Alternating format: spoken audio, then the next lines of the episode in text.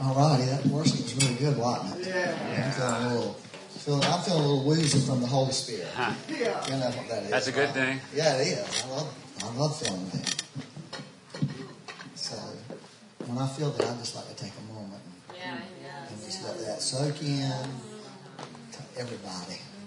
Because Lord, you're you really are good, and Yeah. we're so thankful, Lord, and you really are taking burdens off of people. Yes, and you're taking uh, yokes off from people. Thank you, Lord. Uh, Lord, we want to be the kind of people who surrender those things and just you know, live a, a life that's surrendered to you. And, because that's a, a life of fullness, that's a life of joy. And I just pray that for every person in this room, the joy of the Lord is our strength. Yes. In your presence is fullness of joy, Lord. And that's what we uh, embrace today. We embrace your joy. We embrace your, your fullness. Thank you for the Spirit of God. Thank you for the Jesus Christ, our Lord, our Savior. Thank you that the Father in heaven is real and his heart is towards us. I pray every person in this room be blessed, Lord, uh, today. I pray there be an impartation that would come uh, not only uh, through what we've already experienced, but more through the message we're fixing to receive. That there would be an impartation, Lord. I believe that's what I was hearing is that God wants to release something. It's like an apostolic blessing on us. Uh, so, leading into our guest speaker, I'm going to get uh, Dave to come up here. But uh, our guest speaker, come on, Dave, right now. Uh, our guest is a doctor, Jim Bradford. Uh, he is uh, the, and Dave, he's going to tell a little bit more. But I, I love this. He's the I don't really get, I don't understand legal things very well, but he's the general secretary, right, of the Assemblies of God Church. The whole Wow, deal. wow. I mean, the whole kit and caboodle denomination. Uh, that's pretty amazing. I think the Assembly of God down the road's wondering why he's not there this morning. I mean, why are you over here at River Life? I mean, I can just imagine them thinking that, like, dude, how in the world y'all pull that off? And so, uh, he can explain that to him. But I'm going to tell you something. This guy, there's a man named George Wood who is the president or general superintendent of the Assemblies of God. And that man is what I would say is a Pentecostal father in the earth. He and I followed him for years. Uh, he he's a father, and that's one of his uh, sons right there. And he's had a, and I, when, he Dave mentioned to me about getting him, I, it was not even like, can you? Uh, really? so Dave, why don't you say something? Sure thing. Hi, I'm David Denistrin. I know not all of you know me, but Jim is a friend of mine. We were talking last night. Jim and I met 41 years ago on the college campus of the University of Minnesota. We were both students, and um, we were really an answer to each other's prayers. And uh, we, we met uh, part of a campus ministry, Chi Alpha, which was through the Assemblies of God. We were roommates in college. We were in each other's weddings. Wow. Um, we, uh, we, we, we started a church together uh, that's had just recently had its 35th anniversary on the University of Minnesota. And I will tell you this that Jim is the real deal. Yes, yes. And when we were young, I used to prophesy jokingly to him, You're one day going to be the Pope of the Assemblies of God.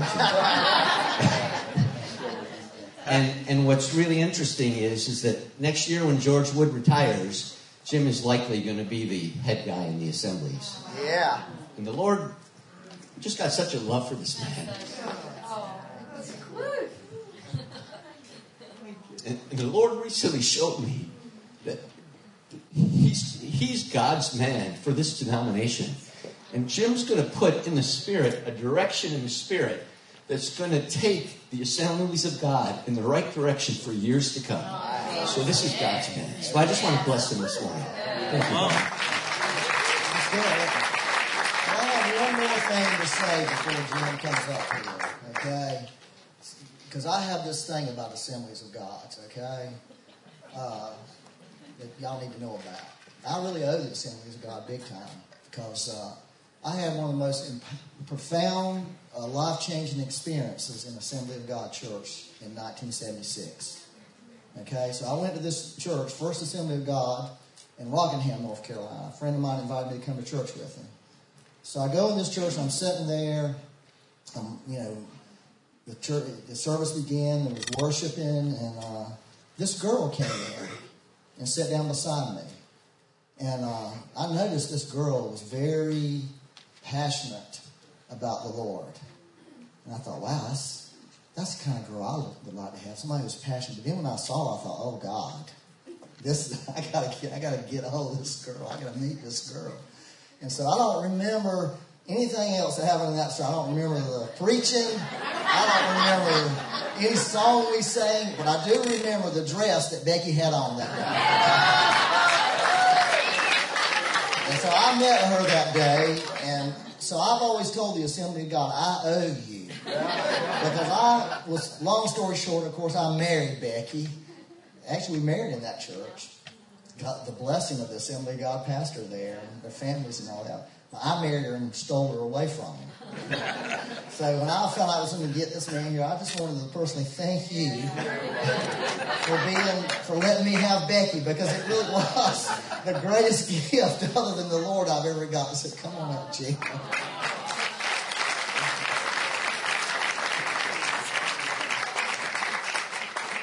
Thank you, Pastor Byron. I, I honestly wasn't expecting to hear that story. You're welcome. You sound like one smitten pastor. And uh, Becky is a great gift to this place as well. I can tell I love your spirit. And, uh, I just believe great leaders are a gift from Jesus right to our, our hearts. And so I hope you're just making it one of your missions in life to keep them encouraged and what, what gifts you are. And we're, we're, we're so grateful for just heart partnership with you and mission partnership. And we're all one big family anyway. And it's such a great, such a great thing to be together. I want to thank you for your invitation. Thank you, Dave. Um, that's one of the best introductions I've ever had. So and I love and appreciate you. And Emily, so good to see you. I think I saw you when you were barely able to walk last, and uh, we're so proud of you and all that God's doing through your life. And what a what a place this is. What a place, Jesus' heart. We're so grateful for all of you. And there's no way I can follow those announcements. I mean, that was like purely entertaining. I've been debating whether I should say this or not because I wanted to keep it a secret, but um, that, that was a great word on, on this being, you know, the New Year day. Because I didn't even tell Dave this, but today's my birthday. So,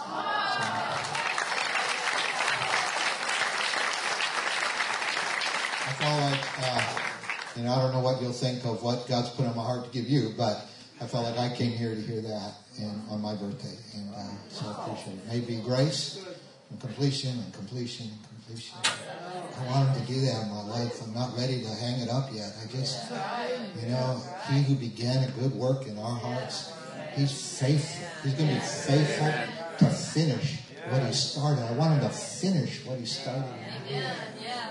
So I just received that word today. Thank you, Jesus. Thank you, Jesus. Um, and I do bring you greetings from Dr. Wood, who I was with a couple days ago, and uh, and uh, he is he has been my mentor, and he's an amazing man of God. And uh, thank you for your prayers for our fellowship when you think about it. And I feel so at home here, and thank I love the Spirit of God here. And, uh, may God just keep encouraging you. I was actually going to speak on something else, uh, but I really keep hearing something out of a verse of Scripture in a story in the Old Testament, and so I like. Uh, we'll just see what happens this morning, but I'd like you to go with me to 1 Samuel 14. 1 Samuel 14. I'd like to read a scripture that introduces the story for us and then uh, ask you a question that feels on my heart as well. So, 1 Samuel chapter 14. This is way back in the Old Testament. If you can't find it, it's right before 2 Samuel. That might help you find it. And it's chapter 14 and verse 6. And this one verse uh, will just set the stage for us. We'll go back into the previous chapter for a few moments and then keep on past verse 6. But I'd like to introduce you to not a king, but a prince. Uh, he was the son of the first king of Israel. First king was Saul. This is his son, Jonathan.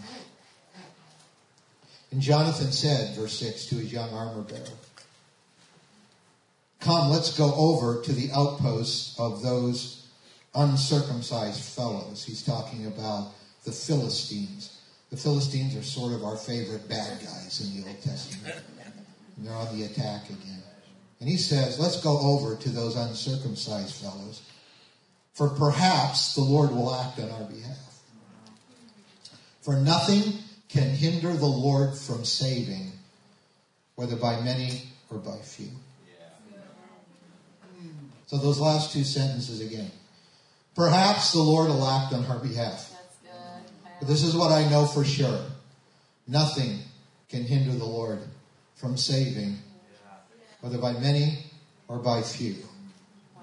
That would be the 3,000 year old version of you and God are a majority. Nothing can hinder the Lord from saving. He, or as another translation puts it, He is able. He is able by many or by few. All morning, all worship. I just can't get that out of my head and heart this morning. I feel like he wants to say to you, in the face of your family problems, in the face of your grief, as we mentioned earlier, and in the face of the incredible challenges we face in our culture, where we feel, as a people of God these days, that we're losing ground in America, where we feel outmuscled by the culture and outvoiced by the media. I say in Jesus' name, he is still able. By many or by few. No matter what you're facing. You know, we're more than a few here. But we're not enough, on the other hand, for the great challenges in our nation right now. And you're probably not enough for the challenges, perhaps in your families, in your health, in your issues. The doctors aren't enough. You're not enough. I mean, we just live in a world where it's not enough. There's, we're just not enough. Every resource we can muster is Yeah. not enough. Yes. But He is able, by many or by few. So here's the question I want to ask you. If that's true, what is what is the next risk that God has been speaking to you about taking? If, if you're not limited by anything because He is able, in spite of what we have or don't have. In the investing world, we say no risk, no reward. In the physical fitness world, we say no pain, no and in the spiritual realm, we say no steps of faith, no spiritual breakthroughs. At some point, God's greatness and our situation meet at the point in which we obey Him and take another risk. I didn't ask you what reckless thing are you planning on doing next. That's another sermon. But what risk?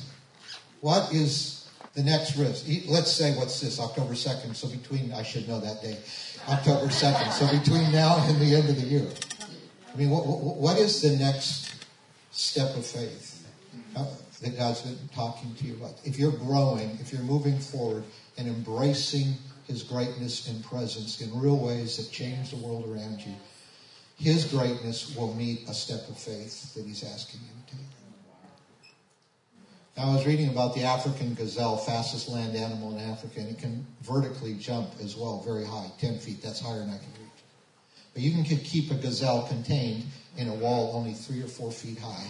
And the reason is that a gazelle refuses to jump until it can see ahead of time where it's going to land. It refuses to jump until it can see ahead of time where its feet are going to land. I read that and I thought, that's just like the coward I want to be half the time. Like, I'm not going to jump until I know for sure where my feet are going to land, until all my head, uh, bet, bets are hedged. But what can I say about risk except it's risky?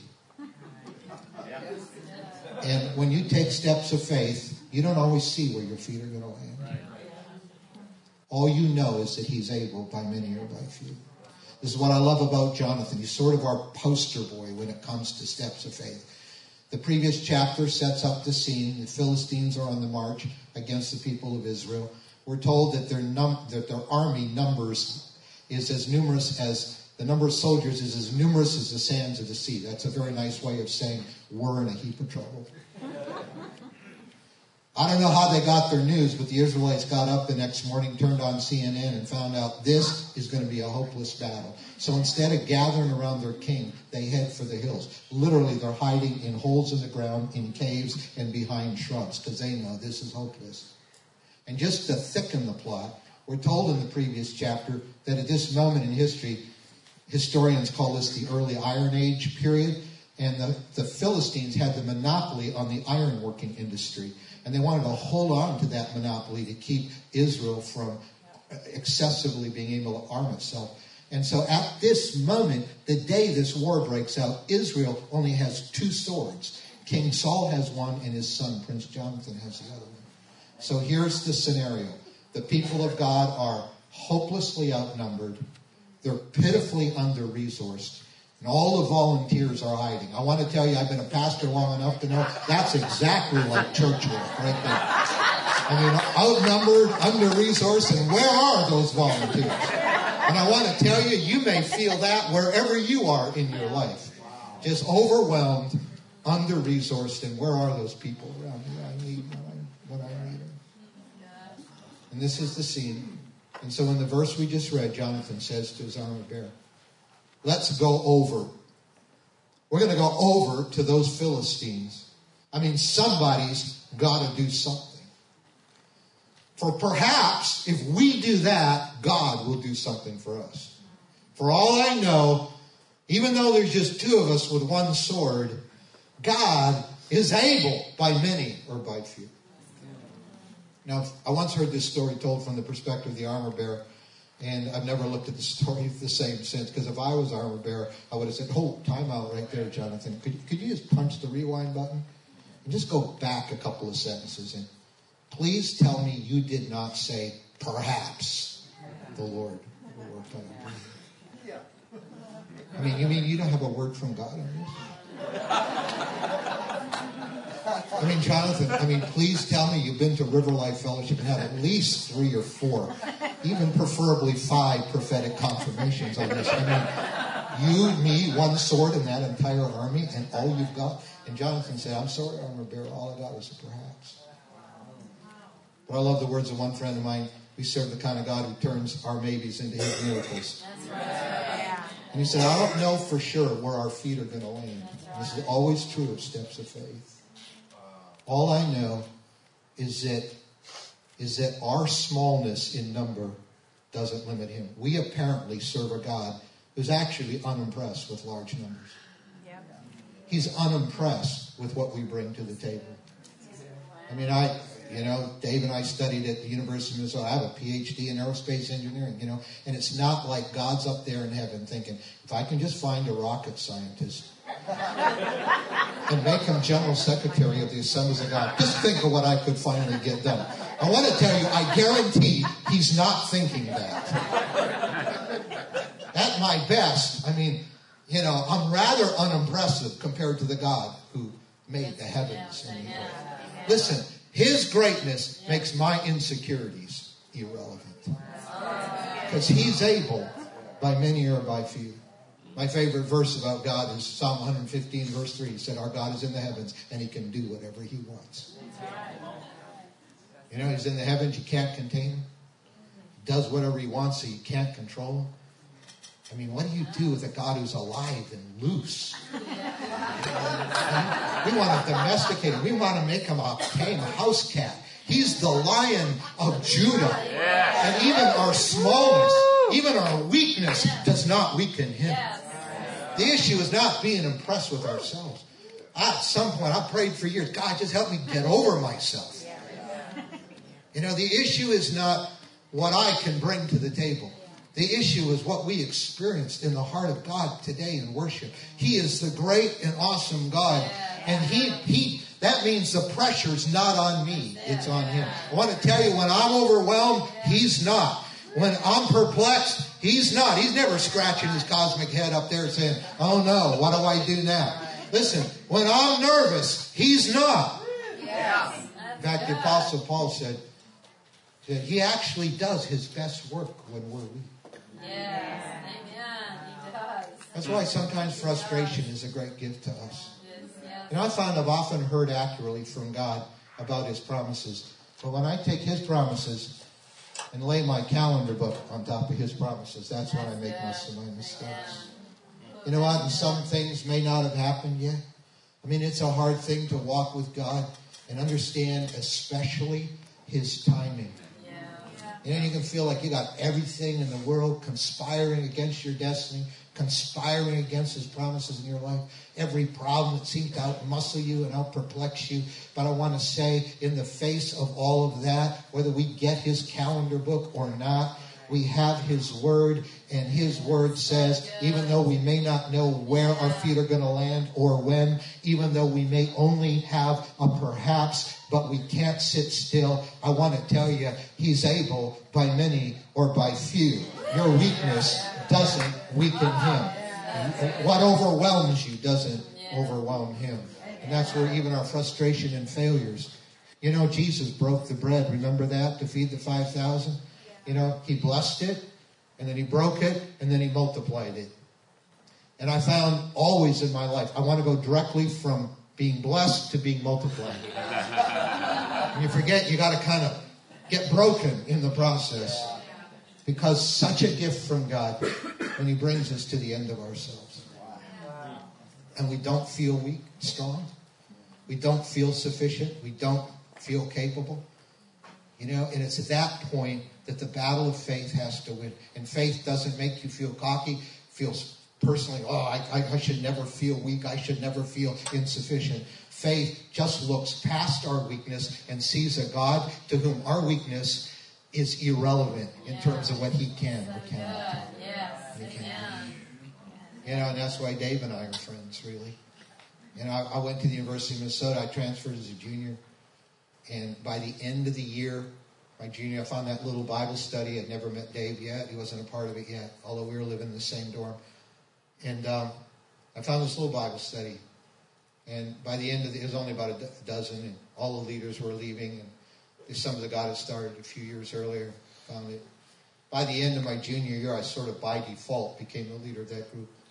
You know, and I've never led. I never led anything in my life.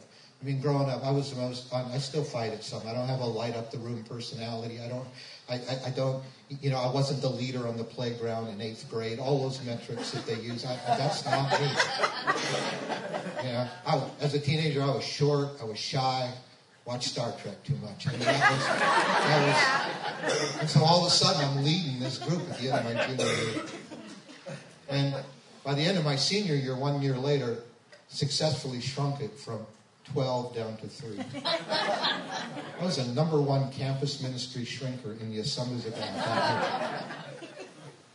And one of the two other guys, remember Steve Gepper? One of the two, two other guys would sit in my dorm room. He used to come to our basically extinct campus ministry. I had about a month and a half left before my uh, getting my bachelor's degree, and I already made the decision I was going to stay at the University of Minnesota and go to grad school. And Steve looked at me and said, maybe we should pray and fast. You know. And normally I would smile like you just did. oh, yeah, predictable. When all else fails, let's seek God, right? I want to tell you something happened to this day I have trouble explaining my heart. It was like in that moment when my friend Stephen, it wasn't a Bible study, it was just Thursday morning, Thursday afternoon hanging out in my dorm room. And all of a sudden he looks at me and said, maybe we should pray and fast. And something gripped my heart. And the only way I can describe is for the next two to three months, I became desperately hungry for God like I'd never been before. And what a favor God had done to let me fail, to really be weak. And in our weakness, what we come is not some kind of this pseudo, this, this pseudo kind of sense of self sufficiency and self confidence. Our self confidence is because He is who He is. And so we don't have to wallow in, oh, I don't know, you know. We just all, we just wallow in, I know who He is. That's what we wallow in. And uh, I just became desperately hungry for God. Even though I was eating dorm food, it would, I, I wouldn't want to even go down and eat. It would take, it was the one time in my life fasting was easy. I mean, I could go three days and not even want to eat. I was so hungry for God. I'd feel driven to pray between classes in the morning if I had an hour. Or we had this campus ministry office we were about to lose on the edge of campus. Had a desk and a carpet. That's it. And I was in the old Luther Hall, second floor. I'd go up there uh-huh. and I just sometimes, I want to tell you, people say, well, you know, I don't know. I don't know the right words to pray well and all of that sort of thing. And I, I have to tell you, I prayed really messy. Sometimes all I could do is lie on my face. Sometimes for a couple hours, I was so hungry for God. I'd lie on my face for two hours and I would just groan. It was like I wouldn't even know how to pray. I'd just, oh, God. It was like that, you know, Romans 8, God sometimes just prays through us with groanings. Kind of, he was kind of birthing something, but I didn't realize it. All I knew is I was at the end of myself, and all I had was him. And and and I just he just helped me. Thank God. You know, the psalmist said, revive our hearts so that we may call upon your name. You know what? God, God can even help us be hungry for Him. But this is the great thing of being at the end of ourselves, of being broken. We we have only Him, and and this, this you can't write the script from there. But if you're a God seeker, you are positioning yourself. We heard a great word last night at the men's event on positioning yourself. You're positioning yourself for God to do whatever He wants in your life. And I began to do just I just I, and it was so intense, so distracting for for two, three months. Then the intensity lifted. I went another year and a half. Nothing much happened except we grew up we, we grew back to about 12 people, mainly people who wanted to pray. And it was about the end of that year and a half time, like uh, like 41 years ago, right now, that, that I met Dave. And I walked into a, I walked into one of our weekly meetings. I was fully expecting 12 people there and lead a little inductive Bible study and sing some little songs at each other and, and just do our thing. And it's like God just said now. It's like, I don't, I have no human way of explaining it, but I went in that meeting and there were 60 students there, wow. 60 or 65. They came from, I actually remember having a conversation that night with David there, and they came in clusters of friends. I don't know how God opened all their eyes to our presence that night. And it's like the Spirit of God fell on us. And God did something I was totally unable to make happen myself. And in the midst of being a part of a, just just a, a, failed, extinct campus ministry, the God who says, I don't need you to be impressive.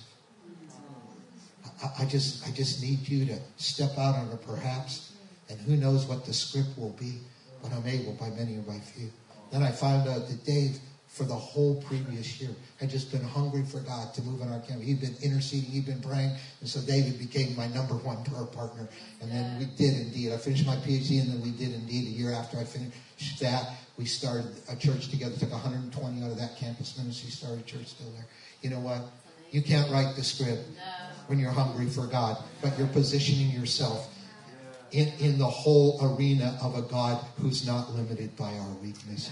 He is able by many of my few. I just feel like God's Spirit wants to say that to some of you. In your family, I'm able by many or by few. You may not even be able. You may, in fact, get in my way if you try to fix it yourself. But I'm able by many or by few. All I'm going to ask you to do is to take a step of faith. Sometimes when you only have a perhaps, listen to my Spirit. Just obey me when I tell you to take a risk and then watch what I can do in spite of you.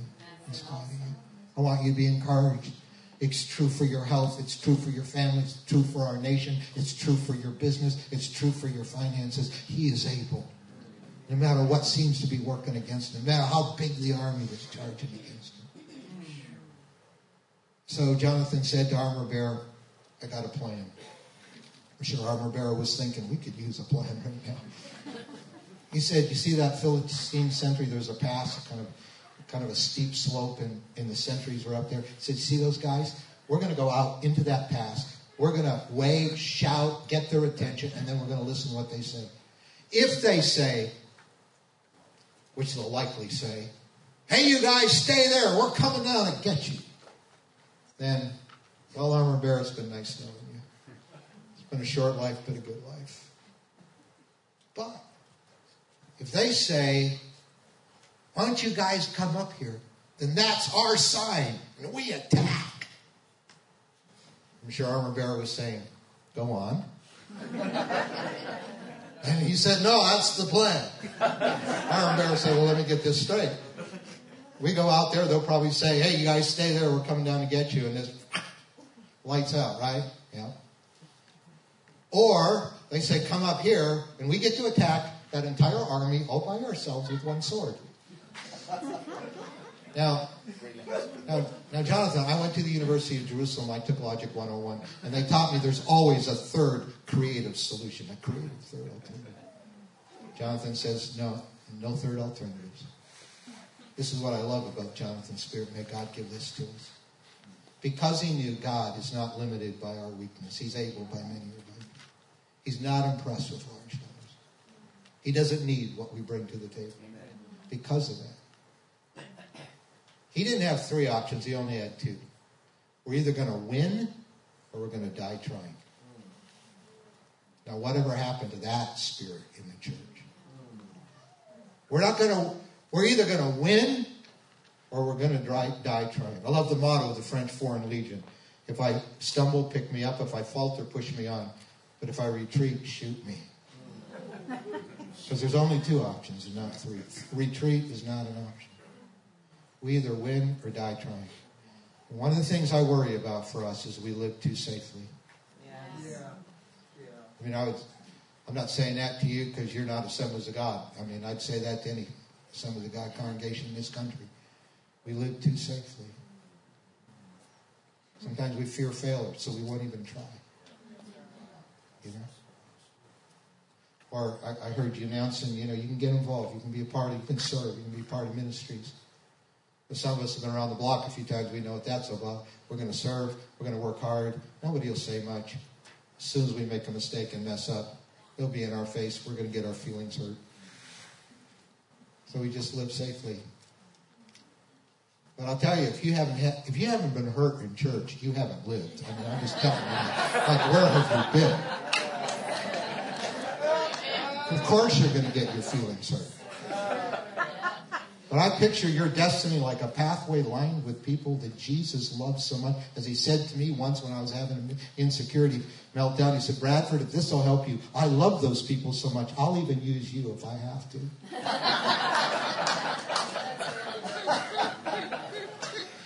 he loves him so much.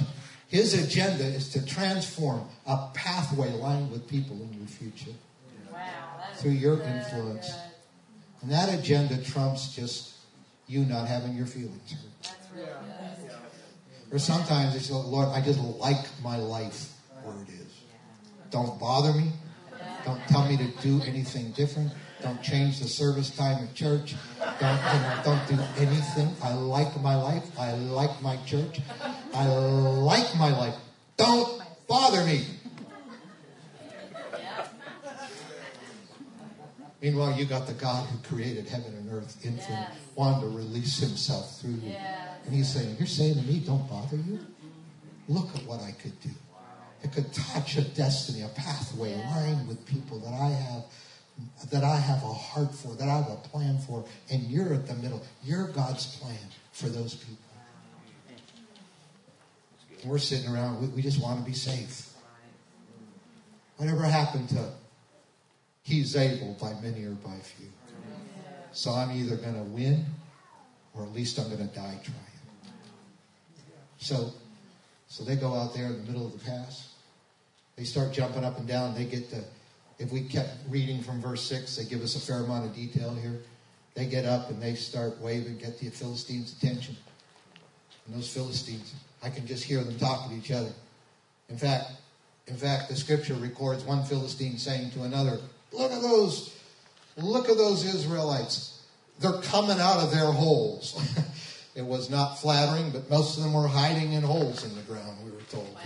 Look at them, they're coming out of their holes. I can imagine the other Philistines saying, Yeah, let's go get them. And the first Philistine saying, Yeah, we could do that, but you know what? This is, a, this is kind of a boring war. We're just going to walk over them. Look at them, they're acting so stupid down there. I bet you if we said, Hey, you guys, hey, you Israelites, why don't you come up and see us? I bet they'd actually do it. The first Philistine said, Well, that's worth a try. This is a boring war. So they yelled down, Hey, you Israelites, come on up here and we'll really show you something. Jonathan nudged his arm bearer and said, You hear that? Arm bearer said, I didn't hear anything.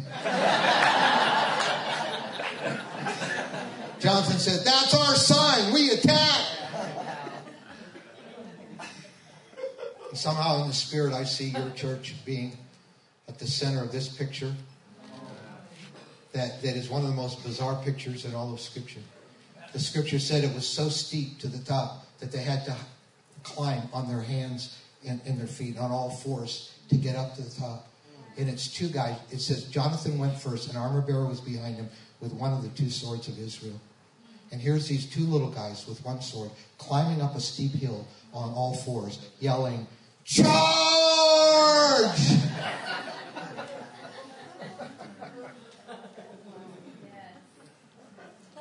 They get to the top and they encounter the sentries at the top.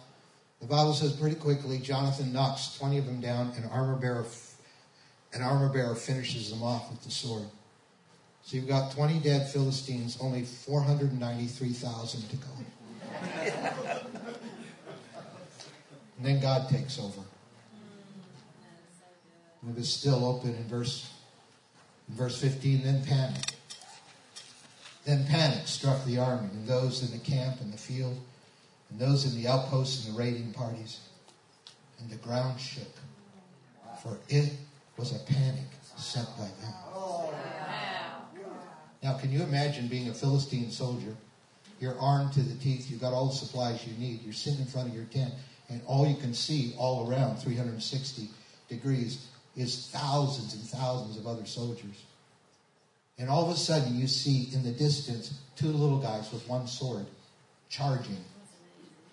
And, and, and, and you just, your heart just starts melting with fear. I mean, normally that would not happen. I mean, you are the majority.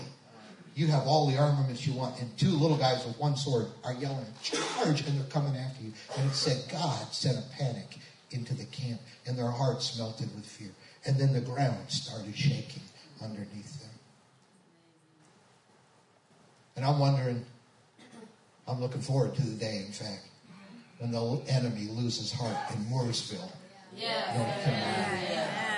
You know what? It seems like he's got all the troops, he's got all the benefit, he's got all the clout in our culture. But I see a day where the ground's going to shake under the feet of the spiritual enemy in our towns, in our villages, in our families, in our situations. We serve the God who can literally shake the ground under the feet of the enemy and and make the enemy lose heart. I mean, these Philistines, I mean, there's hundreds of thousands of them, and two little guys with one sword are attacking them, and they, their hearts just melt with fear. Their hearts give out. Their courage gives out. Their arrogance gives out. Their presupposition that they can come against the people of God and prevail, it just gives out. The enemy loses heart. Yes. I bet he can do that. Yes. I bet that's going to happen. I just believe there's a spiritual, I know we got election coming up, but I just believe there's a spiritual awakening coming to America at a time where we're largely losing ground, uh, where we're largely ha- have, ha- it seems almost impossible that the inroads of secularism and moral relativism and, and, and the, and the filth that floods our culture could ever be reversed. But I want to tell you, God's able by many or by few in Mooresville, North Carolina. He's able by many or by few, no matter what your kids are like, no matter what your family's facing. He's able by many or by few. He's able by many or by few. Hallelujah. Sat beside a, a young lady on the plane yesterday flying in, and she's probably in her 30s. I think she was still single. And we had a wonderful congregation conversation. Found out she's a believer, and, and she works for Bank of America, and she's in their technology area. And, and she said, almost everybody I work with are. She says, it's so hard to stand. I said, I said, did you, did you grow up Baptist? You probably grew up singing that little song, "This Little Light of Mine." I'm gonna let it shine. I remember that song. I said, keep letting it shine. I don't care how black it is around you.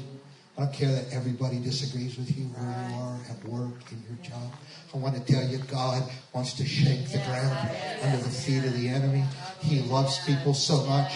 He is able to address the spiritual realms in ways you can't ever do it. He's able to shake. He's able to make the enemy lose heart and panic. What if every demon in town lost heart and started running? Because the church of Jesus Christ wasn't impressed with itself, but they knew they knew that he is able by many or by few. And when God says leap, they're not waiting for a certainty.